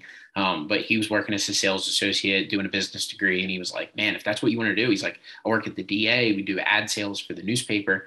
Um, definitely an opportunity to do that. And I went in like guns blazing. I, I will never forget my first sale ever at the newspaper was an alpaca farm that used to advertise in our school paper that was like 20 minutes outside of school um, that you could go and get mittens and hats and scarves. And I just was calling anybody that would listen to a WVU student pick up the phone um, and ask them for advertising dollars. But, you know, Brian really instilled that in me and full circle of it. You know, I always turned to him as a mentor, looked for, you know, advice in my career as I was looking to progress, whether it be, hey, I got this offer. Should I take this opportunity? Do you think this is right? Um, and I'll never forget, I had an opportunity to work for a nonprofit and get out of sports. And he told me, I think that where you are in Trenton, just continue to cultivate your skills. Um, great things are going to come in the future. And he actually ended up becoming the GM of the Kannapolis Intimidators that year um, and was the person that hired me and got me into the role that I'm currently in today. So it was just a really cool situation where, you know, he saw my potential in the future, um, grew his career, and I watched him grow it and always aspired to do what he did. And then, you know, ultimately he was the person that hired me back after years apart um, and let me progress. And then, uh, speaking of that community affairs role, Kevin Linton, that is my guy. Uh, he's the director of community affairs for the Wilmington Blue Rocks um, currently, and he was my manager. He was always mentor when I was an intern with that team. Uh, eventually hired me on as his assistant when everybody else thought that I was a junior senior as an intern. I was actually just a freshman sophomore. Uh, and he took a chance on me anyway. He was like, "Hey, you got a bright future." Uh, I told him like I'd love to apply for a full time role, even though I haven't graduated yet. Uh, still hired me anyway. I'll never forget going to the first happy hour and people asked me if I wanted a beer, and I told them I was 20 years old, uh, and they were all like, "You've worked for us for two years. We thought you were 21 already. Oh Haven't you graduated?" Uh, and that's when a lot of people, the team, found out that I hadn't graduated. Um, but no, him and I still communicate on a regular basis. Uh, I can't wait to drive home for the holidays and see him, grab some lunch at our favorite spots. But Kevin's leadership style, and this is where he really comes in as a mentor. He did so much to progress my career in the like industry as a whole, just because he taught me to be a manager. Like he was just that person where he's like, "Hey, accomplish what you need to accomplish, and in your spare time, instead of finding ways to not work, like work your butt off." Uh, and always supported every initiative that I ever wanted to do. So in community relations, you know, by August, a lot of people pack it in, uh, and he just continued to push me to, to try to make a difference in the Wilmington community. Uh, and definitely for that, I thank him uh, on a regular basis. You know, he's the person that hired me. I, it's so funny because the first winter meetings I ever went to lined up with the day he offered me my job. um, as the community affairs assistant for him. So like in my Facebook memories, every year pops up like a five year difference between the first time I got to go to winter meetings and the day I said on Facebook that I was dropping out of college. Um, but he's just an awesome, awesome dude. Um, and I'm really thankful for his continued mentorship uh, in my career still today. Damn, that's awesome. That sounds yeah. like some very good mentors that you guys both have, and definitely people that know what they're doing and want to help develop the best out there. So that's fantastic. Um, I have one that I'm going off the rails here, Kevin, because we've talked about it before you joined, and I want to hear more about this. What are the winter meetings like? I know before we jumped on, you guys kind of discussed it a little bit, but what is it like for minor league teams? I would assume it's. I would, I'm not gonna lie to you. I was gonna cut you off to see if I could ask that same exact question. So yeah, yes! please, I win. Please, you mentioned the winter meeting, so yeah, like take us through that. Like, what is that like? Guys working working for minor league teams, and like, I can only imagine like how many people you interact with in that that, that short time frame. Yeah, it, it's a lot different when you think of the winter meetings and they talk about baseball winter meetings. You think of all the players that are getting signed, all the deals that are being done. But the minor league baseball aspect in the winter meetings has nothing to do with that. Ours is mainly to um, to interact and to get ideas from other other teams, uh, not only to benefit our organization, but maybe to give an idea to another organization that can help them in their promotions and their merchandise and their sales. Uh, and basically, it's it's a huge networking um, there's a ton of different breakout sessions from all those different areas where there's operations there's sales there's um, there's there's even groundskeeping down there. There's just a it's just a huge networking event of a different style that it helps me every time that we've gone to them because I've t- I've taken back so many ideas from there um, from other teams that we never would have thought to do in Hartford with if it wasn't for um, all the other different ideas. And that's what minor league baseball is all about. It's about trying new things finding what fits and and trying those at your own ballpark to bring to your fans in the community too.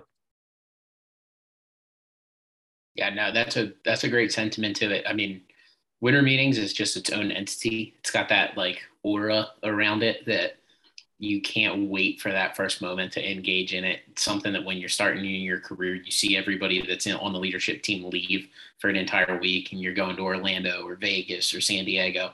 You're like, man, I want to be part of that crew of people for our team that experience that.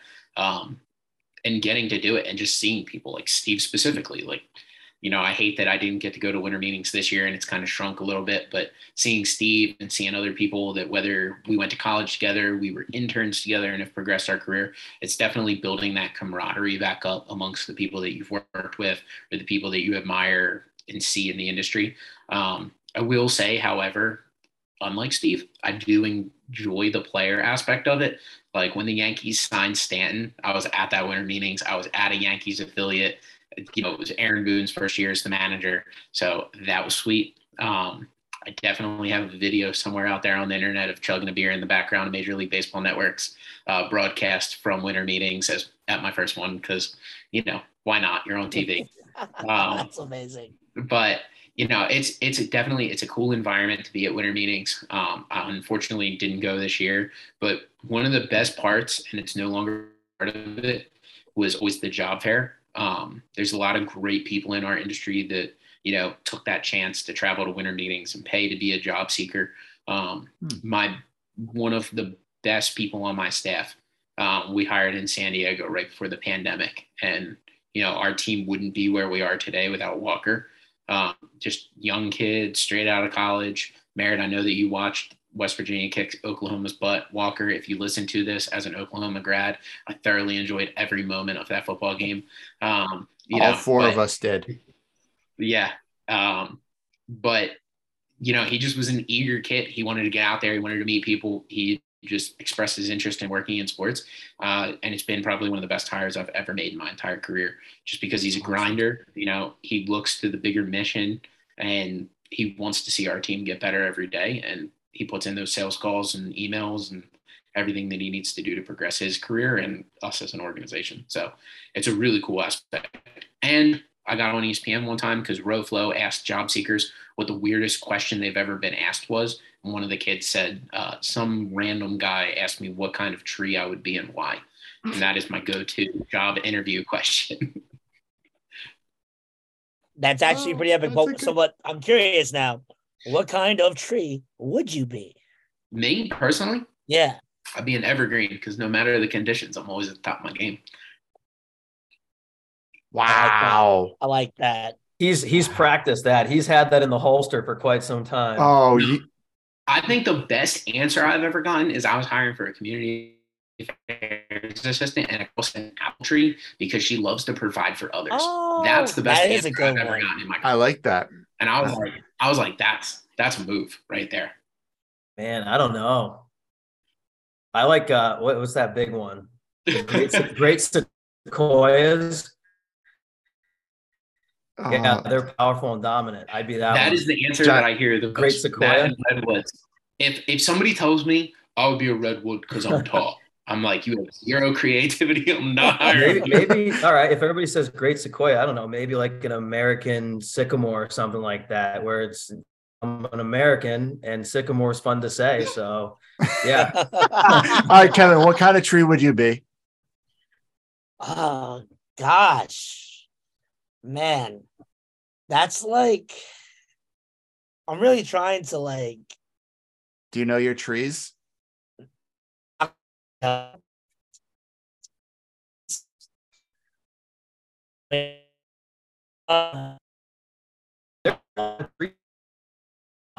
like something calm? Yeah, you know, that's a good question. You know, you know Strong in a hurricane, like yeah. You know what? You just mentioned it. I would be a palm tree because I like to think like I'm trying to be relaxed. I'm a relaxed person at times, and I can deal with the crazy. So like a hurricane, a palm tree still doing with their thing when it's crazy, but like I'm really just meant to just be soothing to the mind and be calm. So that's I'll, I'll be I'll, I'll go with the palm tree. I could see you being a palm tree. oh. I'm here. I'm here. I'm here. Stupid internet. I'm already I'm looking. just so happy that it's not happening. I'm already looking me. up upgrading my so internet. Happy. I'm upgrading my internet tomorrow. I I can't. This is so bad. So bad. Guys, right. you have no idea when we first started recording this podcast how many times Merritt would yell at me because my internet sucked and I always would log off in the middle of everything. And now it's going in reverse. Love you, Merritt. Just want to let you know that. Ah, give up. I give up. I'm done. Whatever. Is what it is. All right. Kevin, you got any other questions? Do you want to read off another one or? Well, you didn't tell us what tree you were. Oh, I didn't. Oh, um, I'd be a mighty oak. Okay, nice. I like that. Yeah. Um, let's see. So we talked about the winter meetings. So now we have. All right. So this one's questions. first going to go to Steve. Uh, Steve, Hartford is always a good team. What is it like to work there? It's fun. Um, no, uh, it is fun, but uh, we, we we've been very fortunate. Um, when we moved from New Britain to Hartford, we didn't know how things were going to go. Uh, when we first announced the move from New Britain, it was all backlash. Everybody thought um, we're turning our backs on the city. We're going just right up the road. Why would we do that? Um, but ever since getting to Hartford and, and us getting into the actual ballpark, there was a little bit of a, a hiccup in 2016 where we played on the road. Um, but when we hit 2017 and on, um, it's been unreal the response in both the community and in terms of from a way that Vince and I look at it from a revenue standpoint. Um, just a, a, couple bullet points that I, I, like to hit on when when talking about our team, and this is our our team as a whole that that is putting this show on. This is from our front office. This is our ushers, our cleaning crew, our concession workers. Um, it, it's without them we wouldn't be able to hit these numbers. And a couple of the ones I like to touch on are um, so we're the number one sports team uh, in Connecticut. Uh, we we don't have much to rival. Maybe as I mentioned to Merritt and Vince earlier, maybe UConn in terms of their basketball and, and football, which is, is getting slowly better. Um, but we, we, are the number one sports team in Connecticut in terms of revenue and and fan uh, attendance um, throughout the season. Uh, we average about 6,000 fans per game. Uh, we have 69 games uh, throughout the season. So I think last year we got over 400,000 people into the ballpark in 2022 uh, through the 69 games, which puts us to, towards the top of the Eastern League attendance. Um, and in terms of all of minor league baseball, I have the right capacity uh, in terms of the size of our stadium. So some people think, yeah, there's a AAA team. They're killing it. They can get more people in the seats. But in terms of getting people into the ballpark with our capacity, um, we have the highest percent attendance based on that number. Um, and it wouldn't be without the community and our our community base that we could do that. Um, I go around to different sporting events. I'm out in the community and I'm out just getting groceries and I see Yard Goats apparel everywhere. Um, our marketing is fantastic. Mike Abramson heads up our, our marketing throughout the year. Uh, he, he, what he does is, is unreal. Um, the way that he uses his humor to market to the community is uncanny. I mean, he there's one when the Portland Sea Dogs come into town. There's a billboard that says "Socks in the City."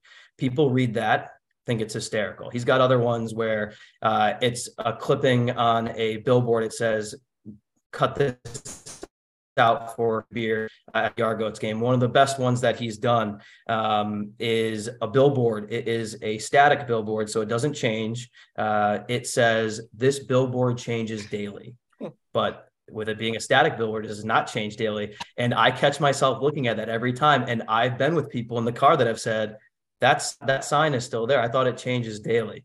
Um, so it his the marking that we have, the the fan base that we have, the merchandise, the apparel, um, just everything that we're doing right now, we're rolling in all cylinders, and it's a really fun time uh, to be a part of it. And usually after five, four, five, six years, you start to see maybe a little decline because that shiny new ballpark aspect starts to wear off. But we've only seen it go, going up, and uh, I, we don't see it slowing down anytime soon. So if you're not on the Yard Goats train yet, better get on or you better get off the tracks because we're we're coming in, baby.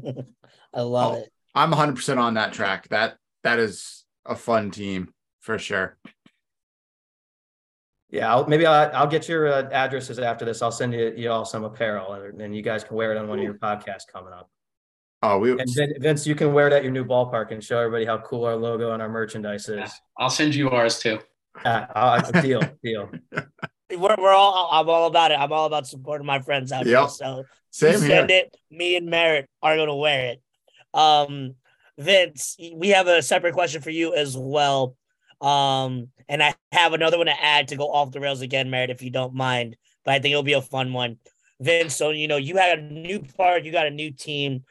Like, what's the feeling of watching something come from like the ground up? You literally watch. Like you mentioned, you you got a new stadium. Like, what's it like to like like how's that feeling when you see like, man, we just watched this like be built, and now we're a stadium. Now we're gonna be a team that's playing in here.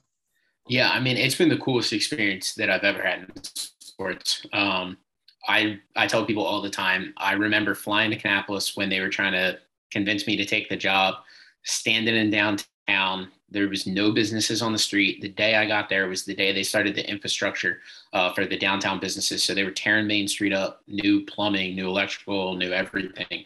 Uh, in the stadium where it stands today, it was a pile of dirt, and everybody just kept telling me to have vision. Um, and I was like, visualize what? Like, there's nothing here. Um, but after talking to people with the city, talking to different community leaders, um, everybody was just so excited to see the come the town come back to life. Um, they took us to Cabarrus Brewing Company, uh, the best beer in town, and then took me to Smoke Pit, the best barbecue in North Carolina. Uh, and I was like, yeah, I could live here. I could do this. Um, so I had that vision, but no, it's such a cool thing. You know, just the economic development aspect behind our ballpark, you know, the city really saw it as a vision factor. They built us as the sports and entertainment venue. That's what they were pitching as they were, you know, putting the ballpark into play. And it's a cool factor now that the ballpark exists. You know, we've more than doubled attendance from the old stadium that we were at prior. Um, this year, our goal is to more than triple attendance that we had in 2019. Um, before the new stadium opened. And our ballpark is actually open as a public park 363 days a year. So we have over a million dollar playground and splash pad inside of the stadium that kids can come to. So if you come into our ballpark at noon on a Tuesday in July, there's like 100 kids climbing on the playground. It's a three story ropes course. Um, kids running around on the pad, which gives just an actual increase in exposure to our sponsors, which they love. Um, you know, we did 45 Christmas parties last year between Thanksgiving and Christmas in our luxury space. So we truly do try to cultivate, you know, just additional foot traffic for our community so that people that haven't come to Kannapolis in a long time use the ballpark as kind of a reason to come. They come downtown, they see all the awesome boutiques, the new brewery that's in town. Um, we're currently in the process of building a seven story apartment complex in the outfield that'll house our team headquarters, um, a brand new brewery and barbecue restaurant that the team will be a part owner of and our team store and ticket office it's just it's awesome to see a community come back to life. I kind of mentioned it earlier. Kannapolis is used to be home to Cannon Mills, which was the largest textile producer in the world. Um, unfortunately, became home to the largest layoff in a single day in North Carolina history, where 4,400 people lost their jobs when that mill closed. Um, and it sent the community into its own Great Depression. And just to be a part of it and take pride in seeing that community come back to life, all the rebirth that we've had. Um, if you turn on ESPN2 on Christmas Day, you will see our ballpark host the American Kennel Club uh, Dog National Frisbee event and it's just it's been the coolest thing. Like we hosted the fastest dog in America on the ballpark field. We've hosted Corey LaJoie, who's a NASCAR driver, his celebrity kickball event where NASCAR broadcast it live and it was on every major network. Um, but to I'm getting ready to visit my parents in New Jersey, and to know that I could turn the TV on, flick on ESPN two at three o'clock, and watch our ballpark be highlighted on a national stage hosting of all things on a baseball field, dogs catch frisbees um, it's just cool factor to bring you know that amount of visibility back to a market that hasn't had it for a long time. So that's awesome. that's, that's definitely the pride and joy. All right, I have a quick question, Vince. How many times have you played on the playground and played in the splash pad? Be honest. Once. Oh, see, there you go. And I went down. I went down the slide and broke my leg. I'm one of two incidents on the on the playground. That's why he went once. No, yeah. No, but you know, Vince brings up a, a couple awesome points there in terms of just minor league baseball, how we are just we are more than just baseball. Um, like like Vince, we actually hosted something similar with the ESPN with the the dog show. So it's it's amazing the things that you can do with the ballpark. Um, because a lot of people just think, oh, you're, you're done after the baseball season. Well, a, a lot of our revenue is actually generated through non-game day events. Uh, when the ballpark's not in use for baseball. It's being used for walks. It's being used for fundraisers, um, Christmas parties, as Vince's ballpark's being used right now. Basically, every night there there's a Christmas party. There was one during the day while I was at work. I was listening to Mariah Carey uh, out in the out in our club while I was trying to make some sales today. So um, it, it, it really is just bringing the community together um, in, in, all different aspects, being more than just a, a baseball team. And uh, to touch on more thing that Evan said, watching a team come from the ground up like he's done, and then like we did in Hartford, where we were trying to make our own identity. Everybody thought saw us as the Rock Cats from being part of something that just came from the ground up. Whether Vince and I are with our respective teams years down the road, we'll still know that in the back of our minds that we had something to do with building that ballpark and that team and that organization within the community up um, from from nothing. Yeah, and I know Steve knows it because you know everybody was like, "What's a yard goat?" And yeah. they've built such an awesome brand. But when we announced our name, I mean, our name, like aspired the old name, the Intimidators, aspired from Dale Earnhardt Sr. because Kannapolis is his hometown, and it was such a name that so many people took pride in. Pride in, and it was a hard transition to go through, but you know, we've transitioned to cannonballers. You know, I mentioned Cannon Mills was the driver of our community, which obviously is where the cannon and cannonballers comes from. Um, you know, our color scheme is the North Carolina state flag. Our mascot has an integrated star, just like the flag does. Um, there's so many things that go into that, and our community has shown so much pride. When I first started in Kannapolis, I barely ever saw our brand out in the community, um, and now I like I remember my wife can tell you that we would walk through our community and somebody would be walking their dog wearing a cannonballer shirt. And I just would like light up. I'd be like, oh man, like people bought cannonballers gear, even to the point that in 2020, it was a tough year, but we sold more hats than any other major, minor league baseball team, and we had the number one selling hat in all of minor league baseball. And it was such a cool turnaround to see, hey, it's not just Kannapolis, it's not just our community that are really resonating with the brand, it's the entire country. It only took us it, what's crazy is we sold in 72 hours after changing the name of the team the same amount of merchandise we sold the entire season prior. Wow. That's incredible. Yeah, and it only That's took a game and a half when we finally opened the stadium to sell the same amount again. So it's like it's just been such a cool turnaround. I mean, people wear Cannonballers gear everywhere. People have that pride and like namesake in it. Um, I, I I love it. I love everywhere I go. When I see a Cannonballers hat somewhere, it like Steve said, it's like when you build a brand from the ground up, not just a baseball stadium, but the brand itself. Um, you take so much pride in being like, hey, like we talked about the mustache changing from a curly mustache to a flat mustache and his face not having his tongue out to being a smile or not being there at all. Um, it's just all those little intricate details that you see and you take pride in that make minor league baseball so great.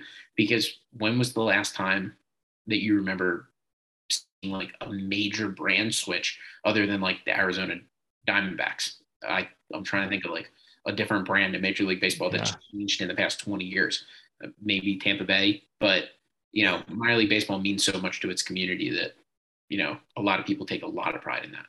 Yeah, and, and and going through minor league teams, you see eh, eh, the big thing with minor league baseball. Everybody talks about how kooky and how crazy the team names are, but if you actually dig into each of the names of all those minor league teams, there is community roots to it, and there's a reason behind each of those names.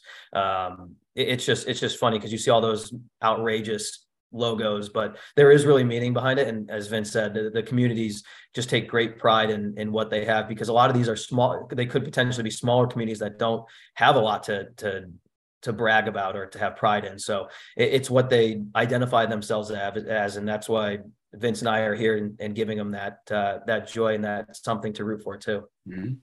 Awesome. Love it. So you guys talked about like merchandising and branding. Um, your logos, in my opinion, are probably two of the coolest ones out of minor league baseball. So I wanted to know, since your time with each of your teams, which like logo or like brand thing that you guys have created is one of your favorites. So like Steve, like I see on the website now, you guys had a shirt that said want fries with that, and then you have like a Los Chivos logo, and then Vince, like I see your one where your cannonballer, instead of him being like straight, he has like a superhero one. So I was curious which one is like one of your favorites that you guys have had. Uh, yeah. So going along with those, so the the fries one, um, we play every year, uh, one game or two games as the uh, the Hartford steamed cheeseburgers because the steamed cheeseburger is something here in Connecticut that um, we like to to brag about and promote. So, um, Vince, do you guys have any sort of food team logo yet, or do you you still working on something like that? Uh, May 5th, 2023. there you go. Oh, Oh, Like we a- just a dropped. little- We just got some knowledge to drop. drop. Yep, little soft plug. See, um, so you see, we're even helping each other out even Yeah. across these screens here. Um, no, so that's that one. Uh, the Los Chivos is part of the Copa um, initiative that minor league baseball has. I love that logo, um, mainly because I love the baby blue color. So what we use that for um, and how we utilize it, that's that sells really well. But it also is great for the community and the the different aspects and the heritage that it brings with it. Um, my favorite thing we do, I mean, our logo, I don't know if you can see it here, but oh, it's on this side. So it's a goat head with a baseball bat through it. That baseball bat, we can change and put different items. So, like for Star Wars night, we've put a lightsaber. oh, that's so there. cool. Uh, yep. So now that it's Christmas time, we put a candy cane. Um, Oh, That's awesome. What what else have we? We we've put in a cowboy hat on the go It's just a an awesome logo that I can't pick a favorite one because I would say my favorite one is the next thing that we come out with. Um, that's the that's All the best right, way Tom to Brady. describe it. I just thought of that too, Vince. um, yeah, I mean, it, it's just such an our logo and what we can do with it, and and the response that we get through our merchandise. It's just so much options that I, I think the ideas are endless and, and it's gonna be cool to see what we can what we can do with it. That's awesome. Yeah, I mean, to echo Steve's point, like just the value that you have on building your own brand and making those changes. Like when we went through 2020, it was one of the hardest years that we've ever had. Shout out to Myrtle Beach for doing the t-shirt in Durham. Myrtle Beach was unflocking believable because they're the Pelicans. Dur- Durham being the Durham Bulls, they did a t-shirt that said this is some real bullshit. Um, and I remember that. That was awesome. That was, yeah, I remember you know, seeing that one. Yeah. Yeah. And we were a brand new brand. And I was like, you know what? Like, this is, to be completely honest, it's completely a money grab. It's like, hey, we're trying not to lay staff off. We're trying to do everything we can to still stay relevant in the community. We don't have seasons this year. And I was like, Cannonballers, I was like, let's do a t shirt that says 2020, a real kick to the ballers. Um, and I remember it was a fight with our staff. Like, do we do it? Do we not? We haven't ever played a baseball game with this brand yet. Like, do we do something like that? Um, and we ended up producing that t-shirt um, and sold out in like 72 hours to the point where like we didn't reproduce it and we were like we're going to do this again at christmas with a long sleeve uh, and within the first day of re-releasing the t-shirt because there was so much demand we sold out of 2020 this is some this is a real kick to the ballers. Um, oh, no, you know awesome. it's just different things like that. You have that flexibility to do. Um, personally this logo is my favorite the roundel um, with our with the boomer flying through the sky. Um, you, know, you always have your primary and your round roundel and your alternative logos that you can do uh, different iterations of. But I definitely I like this bad boy, uh, just like the clean look of it. Um, yeah, I mean, I'm excited for future things to come. Like I said, uh, Jiggy with the Piggy Festival, one of the largest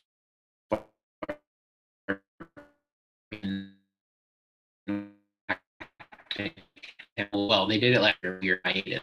We're excited to line our games up with that, shoot fireworks, the concerts that it brings downtown, uh, and maybe something cool's coming. But I'll just leave it at that. Mm-hmm. Um, but yeah, no, it's it's awesome to be able to build brand around your local community. Love that. Love that. Awesome. All right. I'll, since we've been doing this for two hours, I'm gonna ask. If you want the next question, sir? Yeah, I want to ask the, the last one here. Um, I think we've already got the advice for college kids or anyone looking for a potential job in this. But what's the most memorable part or your favorite part of your job so far being in your seats now or when you started? Vince, you want to take uh, the lead on this one? Yeah, man. I mean, most memorable nights of my career been working with the Pediatric Brain Tumor Foundation. Um, you know, we've talked about making a difference in our community, just the impact that you can have being a part of it. Um, I've shaved my head four times now, raised a ton of money for that. Um, we do Starry Night now at the Cannonballers, which is another pillar um, of fun does start I talked about Kevin Linton being my mentor and really aspiring to every like pushing everything that I wanted to do. And one of the things was the guy that founded Chase Jones, who founded the um, Versus Cancer Foundation, was like a former UNC baseball player, got stage four brain cancer. His team rallied around him. They shaved his head, um, and he just sent emails to all the community relations people in minor league baseball. And I was like, this is such a cool initiative. Living on my late, I think that's could be so cool. And we were able to raise twenty thousand um, dollars for that foundation, and um, the team shaved their head. Still remember, like the most memorable manager I've ever had um, is Vance Wilson because he really rallied and pushed the players um, to participate in that. He shaved his head. He's a former catcher for the Detroit Tigers. Um, and every year after that, I always like push that as my mission that that was one nonprofit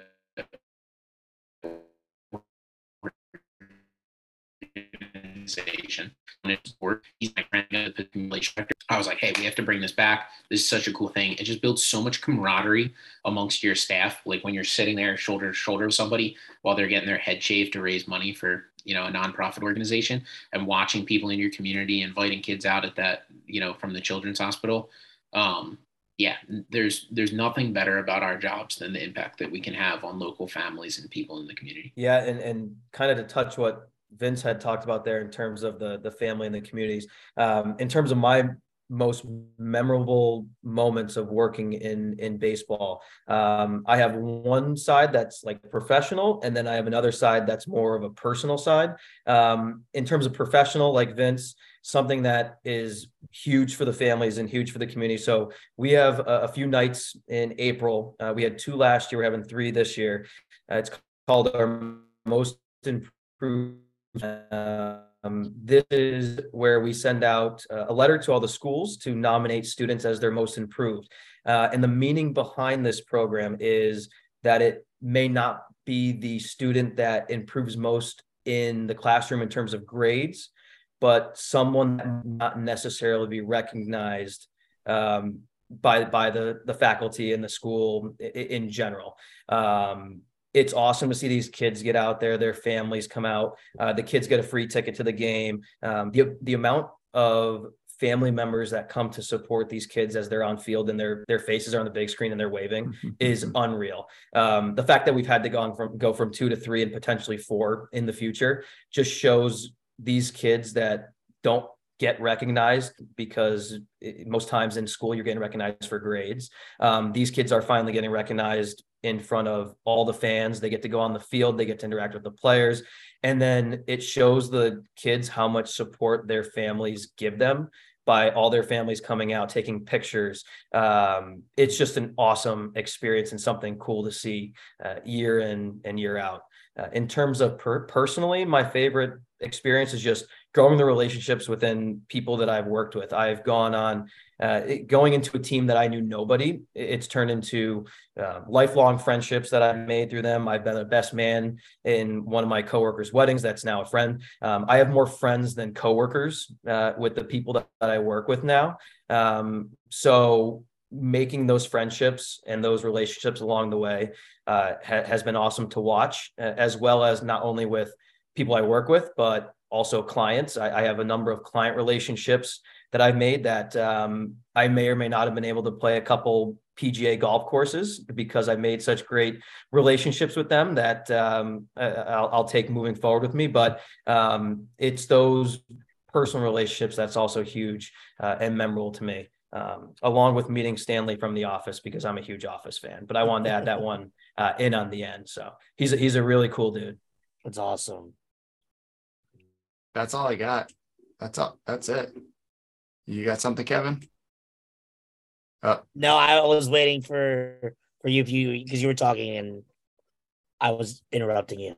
No, my my internet is lagging completely tonight, so I'm just going to walk outside and freeze and become an ice cube at this point. This is pathetic. Um, God damn. Um, no, that's all.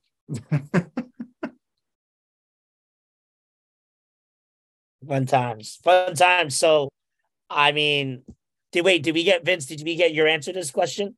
We did, right? Yeah. Oh man. So cool. I'm we're out here. oh God. No, we're not. we're not doing so, that. Uh, I, Mary, I don't have anything else. What? I was talking about how I, you said we out here. Yeah.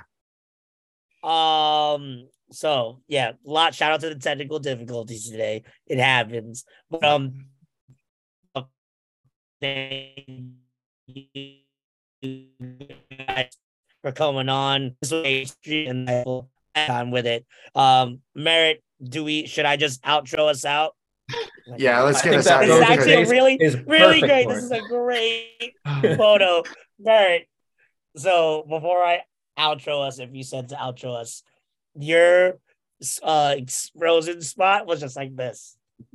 And you're just looking up to the ceiling. Just have, just have your editing guy just cut it right there. Yeah. Yeah.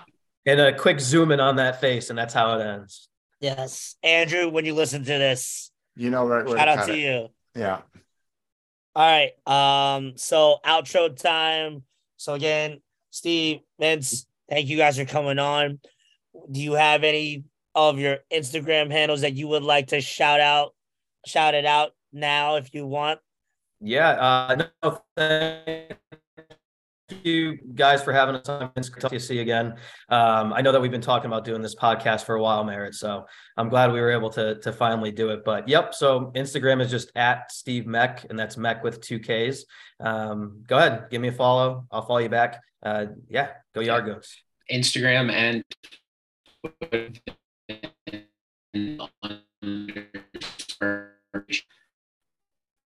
so happy to follow you. It was a pleasure jumping on with you guys. Uh, always great to catch up, talk minor league baseball in West Virginia. Fire Neal Brown. Love it.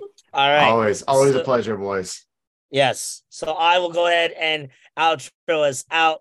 So for those that are listening, please continue to listen to us. We're available on all of your streaming platforms.